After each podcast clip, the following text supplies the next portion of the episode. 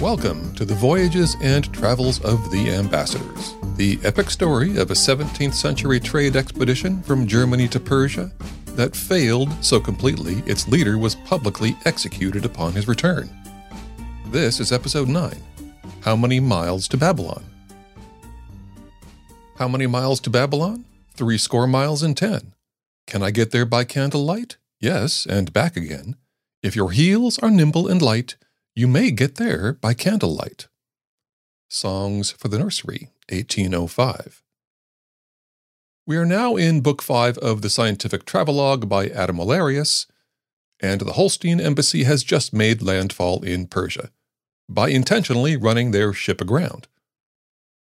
He begins this book with some history of the country, which I shall expand upon later, for my retelling, I find it better to start this episode with the activities of the shipwrecked ambassadors.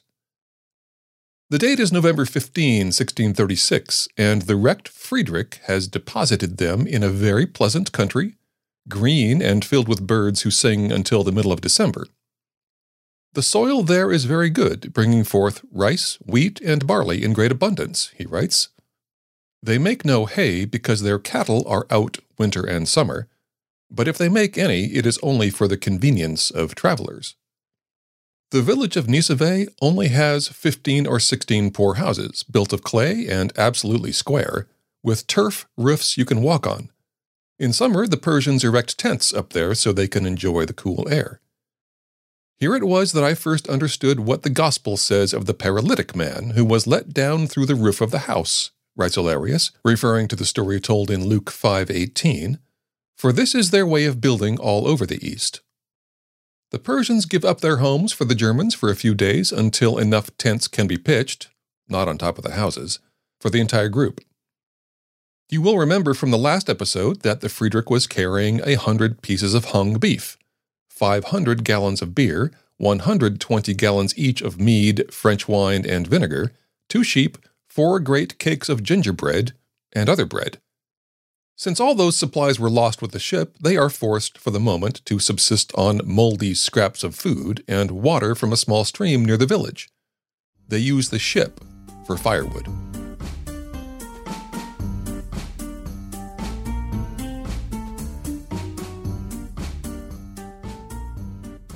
The hunting is good, with plenty of wild birds, rabbits, and a fox like animal called a shakal about the same size as a European fox, but instead of fur or hair, they are covered with wool and have white bellies, black ears, and smaller tails. A Sanskrit English dictionary from the early 1800s defines shakal as fox, while modern dictionaries use the word jackal. I could find no references to woolly jackals with black ears, so I assume our ambassadors saw what we call the golden or common jackal, which is native to southeastern Europe, North and East Africa, and South Asia. In the wet season of December to January, its coarse fur is a brown grizzled yellow. On November 19, the governor of Derbent, who had also provided the supplies noted earlier, sends messengers with more supplies. The letter to the Germans lists one horse, two oxen, 12 sheep, 20 pullets, three great pitchers of wine, one great pitcher of water, two panniers of apples, and three sacks of wheat flour. A pullet is a young female chicken, a pannier is a large wicker basket, and an internet search for great pitcher turns up baseball, beer, and carnivorous plants. The phrase was also used in many an old book, including the Arabian Nights, without explanation. None of which helps us understand what volume of wine the governor delivers, but I imagine it was something like an ancient Greek amphora, a vase for transporting olives, cereal, oil, and wine. The vessels could be anywhere from one foot to five feet tall, but an average measure of volume was about 10 gallons. So let us say that the Germans receive at least 30 gallons of wine and 10 of water. The single horse is a mistake by the governor, who assumes the Germans have only one ambassador and thus promises only one horse. The messengers, realizing there are two ambassadors, have purchased another on their way to Nisavay. When they arrive with the supplies, our two ambassadors meet with the messengers, and Brueggemann gets upset at the governor's misunderstanding about the horses. The Persians say they gladly corrected the error themselves, since it was surely the governor's intention to provide horses for both men. Nevertheless, Brueggemann refuses to accept his horse with the excuse that it is not as good as the one given to Ambassador Crusius. The Persians are offended and take it as a personal insult to the governor. Indeed, they resent the insult so much that, contrary to their customs about foreign dignitaries, they sent Brueggemann and Crusius away from the meeting without the diplomatic gifts usually given on such occasions. Olearius also tells us that the governor goes even further, doing the ambassadors all the ill that lay in his power. The first thing he does is to deny them enough horses and cattle to transport themselves and all their baggage. This causes a delay of more than a month as the Germans are forced to find additional means of transportation.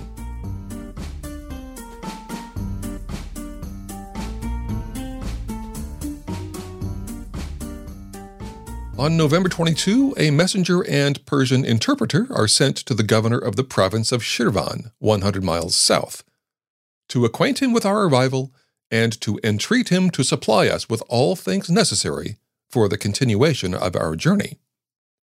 It takes a week for the Shirvan guide to arrive, and when he does, the Germans fire off their cannons in welcome. Just prior to the shipwreck, the two ambassadors and an unstated amount of goods had been transferred to shore here we see that the cannons and gunpowder were among the cargo saved from the wreck. A couple weeks later, a Tatar prince whom they had met in Turkey comes for a visit. They exchange gifts, and the prince asks for some gunpowder. As Olearius puts it, he expressed that they would do him a great kindness to give him a little gunpowder, to be revenged for the incursions Sultan Mahomet had made unto his territories. The ambassadors give him an 80 pound barrel of the stuff. At times like this, I miss our translator Samuel Barron. It is not clear to me who Olearius means by Sultan Mahomet, because Mahomet is just another and now archaic name for the Prophet Muhammad. Does the Tatar prince want revenge on the governor of Derbent, who also carries the title of Sultan? If so, then the gunpowder is probably retribution for the governor's ill will toward the Germans which was caused by Brueggemann. And if so, it also amounts to dealing arms to the enemies of your Persian hosts, which would be nothing less, and likely more, than a serious diplomatic breach. The Shirvan guide says his master is eager to meet them and guarantees animals and provisions, but would first like to have some information about the quality and humors of the ambassadors, the number of people in the group, and also their manner of life. Here we get another indication of how Olearius feels about Brueggemann's poor behavior and its effect on the mission. He tells us that the joy of being in Persia, after we had run through so many dangers, was much abated by the inconveniences caused by the chiefest in the company, that chief person being Otto Brueggemann. But our author also says he is willing to spare the reader the dissatisfaction of further complaints and instead tells us how they overcome the current affliction.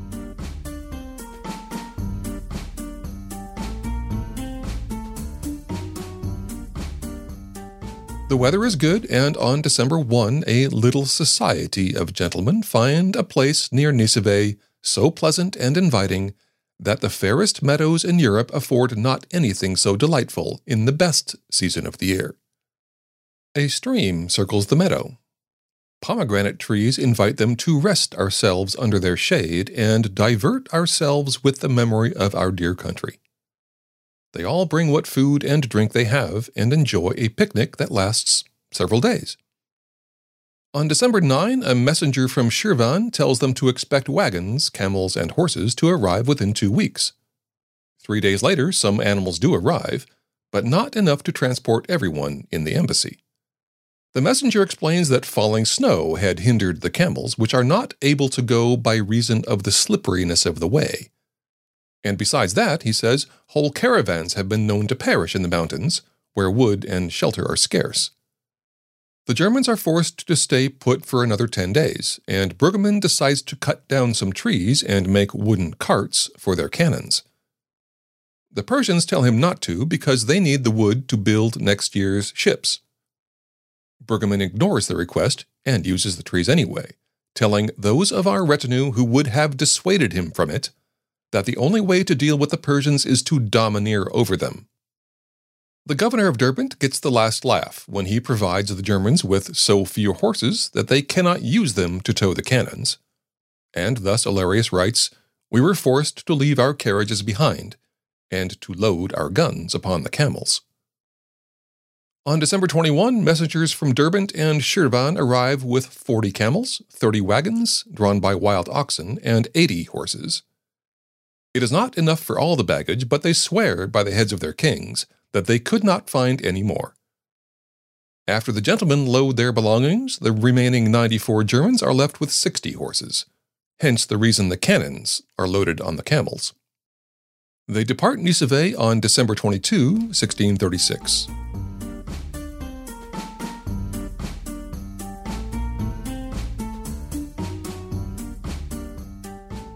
While delayed in Nisavay, Olearius continues his geographic investigations. He begins Book 5 by telling us which Persia he's talking about, and that's important because the country does not have the same borders that Iran has today.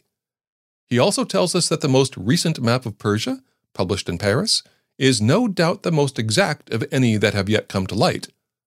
But it is also not as accurate as the map he is making himself. From north to south, Persia covered the area from the Caspian Sea to the Persian Gulf, and from east to west, roughly from the city of Kandahar to what was once Babylon on the Euphrates River. Today, the old borders would include Iran, along with parts of Russia, Georgia, Armenia, Azerbaijan, Iraq, Afghanistan, and Pakistan.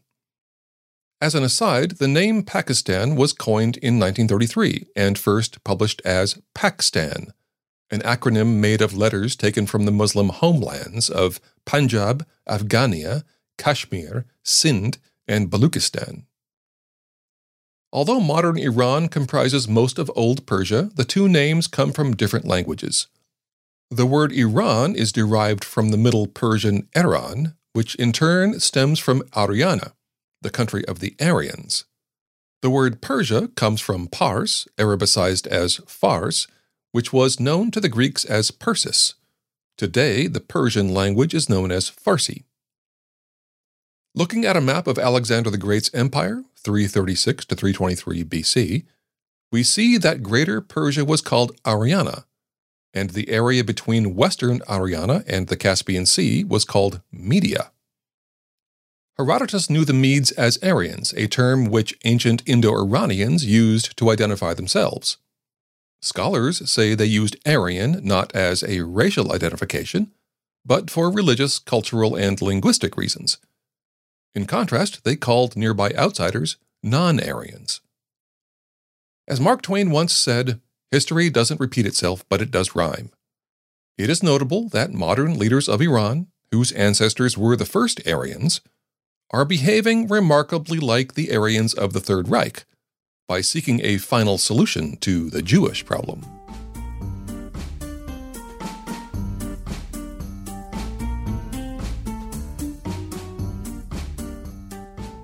Olearius writes that the country where the Friedrich wrecks is called Muskur.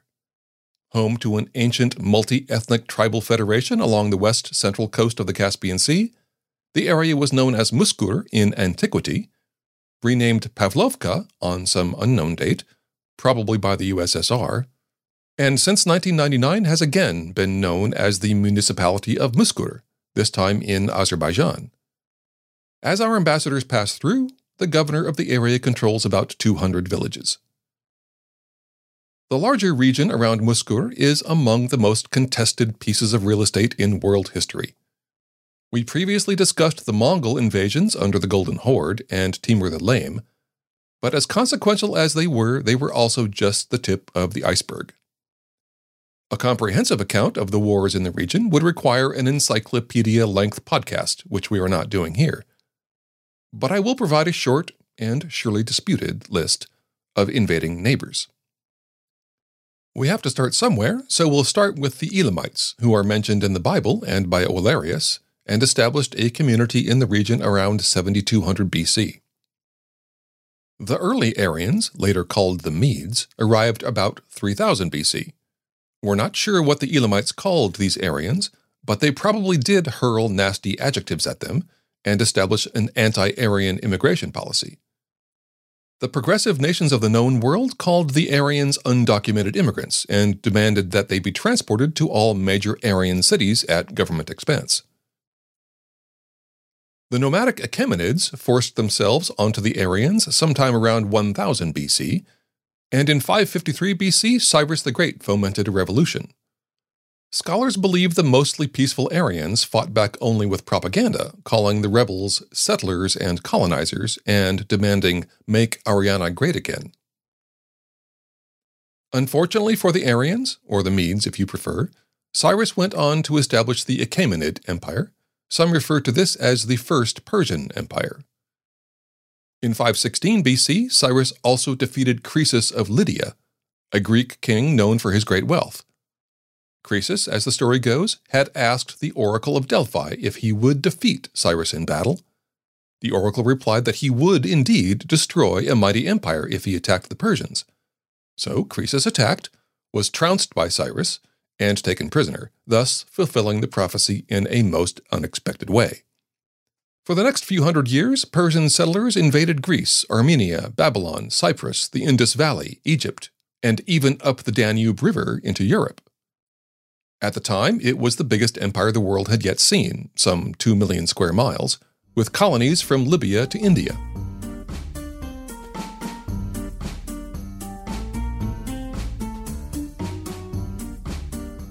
Alexander the Great forcibly migrated into Persia in 334 BC, and the Achaemenid Empire fell four years later.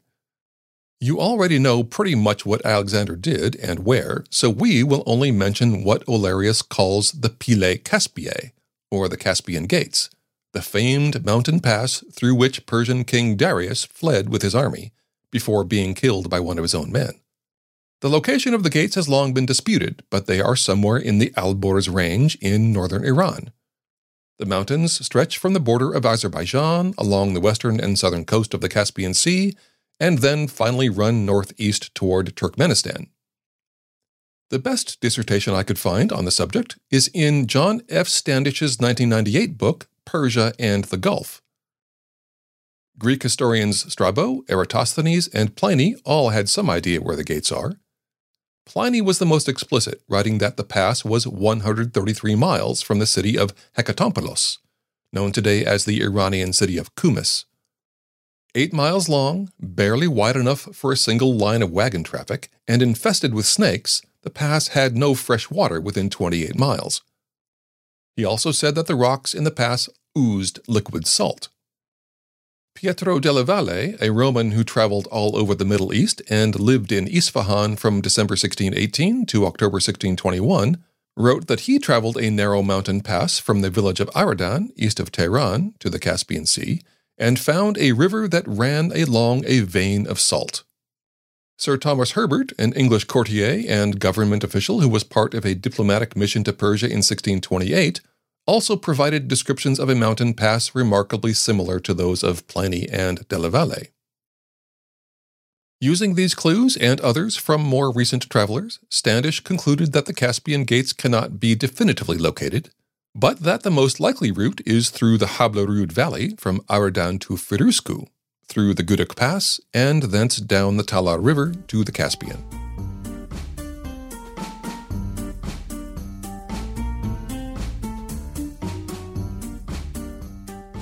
After Alexander died, some of his generals fought each other, and one of them replaced the Achaemenid Empire with the Seleucid Empire in 312 BC.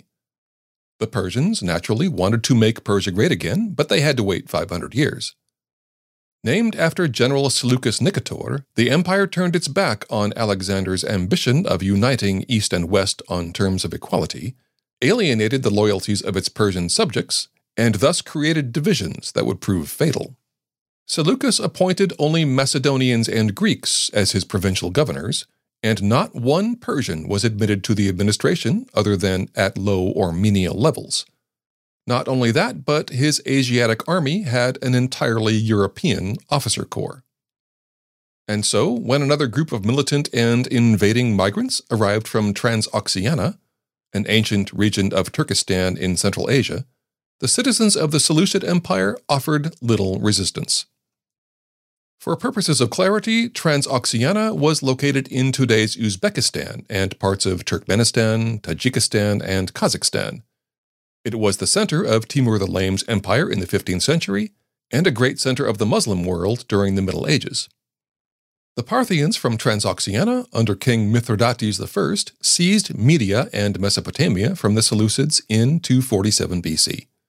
Claiming to be the heirs of the Achaemenid Empire, Parthia at its height stretched from the Euphrates River in modern day Turkey to Afghanistan and Pakistan. You may have heard about the legendary elixir of Mithridates, a universal antidote for all known poisons that was created by Mithridates VI of Pontus. According to the legend, the king was quite reasonably worried about being assassinated, and researched every toxin known at the time by experimenting on prisoners. His work paid off, and even Pliny the Elder claimed that he had created, and regularly ingested, a substance made from over 50 different ingredients, ground together into powder, mixed with honey, and formed into chewable tablets. It came to be known as Mithridate. In 53 BC, Parthia handed the Roman Empire one of its worst ever defeats at the Battle of Carrhae, killing or capturing almost 90% of the soldiers under Marcus Crassus, who had been one of the heroes of the Spartacus campaign. History records that Crassus had attempted to score a political victory over rivals Pompey and Caesar by invading Syria. After the battle, 20,000 Romans lay dead, 10,000 captured, and only 5,000 escaped the carnage. The Sasanians replaced the Parthians in 224 AD to become the last pre Islamic Persian Empire, achieving what is considered to be the high watermark of Persian culture. A vassal of Parthian king Artabanus, one Artaxerxes, also called Ardashir, found himself in a position to influence a revolt by claiming, like the Parthians, to be an heir of the Achaemenids. Ardashir rebelled in 212 AD and a decade later became master of all Persia, proclaiming the Sassanid dynasty. It restored the traditional religion, Zoroastrianism, and succeeded in making Persia great again, as happens to all great empires and religions, a radical reformer named Mani invented a new version of Zoroastrianism and attracted followers of Manichaeism. The Sassanids responded by flaying the man alive in 276 AD, stuffing his skin with straw, and suspending the ghastly effigy over one of the gates of the city of Bishapur in southwestern Persia. And then came the Arab Muslim immigrants.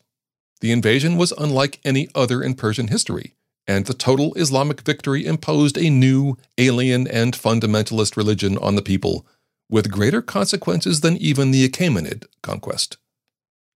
The Muslims replaced the Sassanid Persians in 651 AD. The Persians tried to fight back by calling it a great replacement, but the only people who listened also called them Islamophobic. When Muhammad died in 632 AD, his followers launched an endless civil war over how to pick his successor. In the winter of 1636, as Olearius and our ambassadors begin the trek to the capital city of Isfahan, the Ottoman Persian part of that war is still going full tilt. Begun in 1518, it doesn't end until 1823. But even today, the Sunnis and Shias are still fighting different campaigns of the same civil war begun almost 1400 years ago. In the next episode, we hear Ambassador Otto Brueggemann issue additional complaints about his Persian hosts. The Germans do their Christmas devotions in a stable for the camels, and they march deeper into Persia playing music on hautboys, timbrels, cornets, and tabours on the voyages and travels of the ambassadors.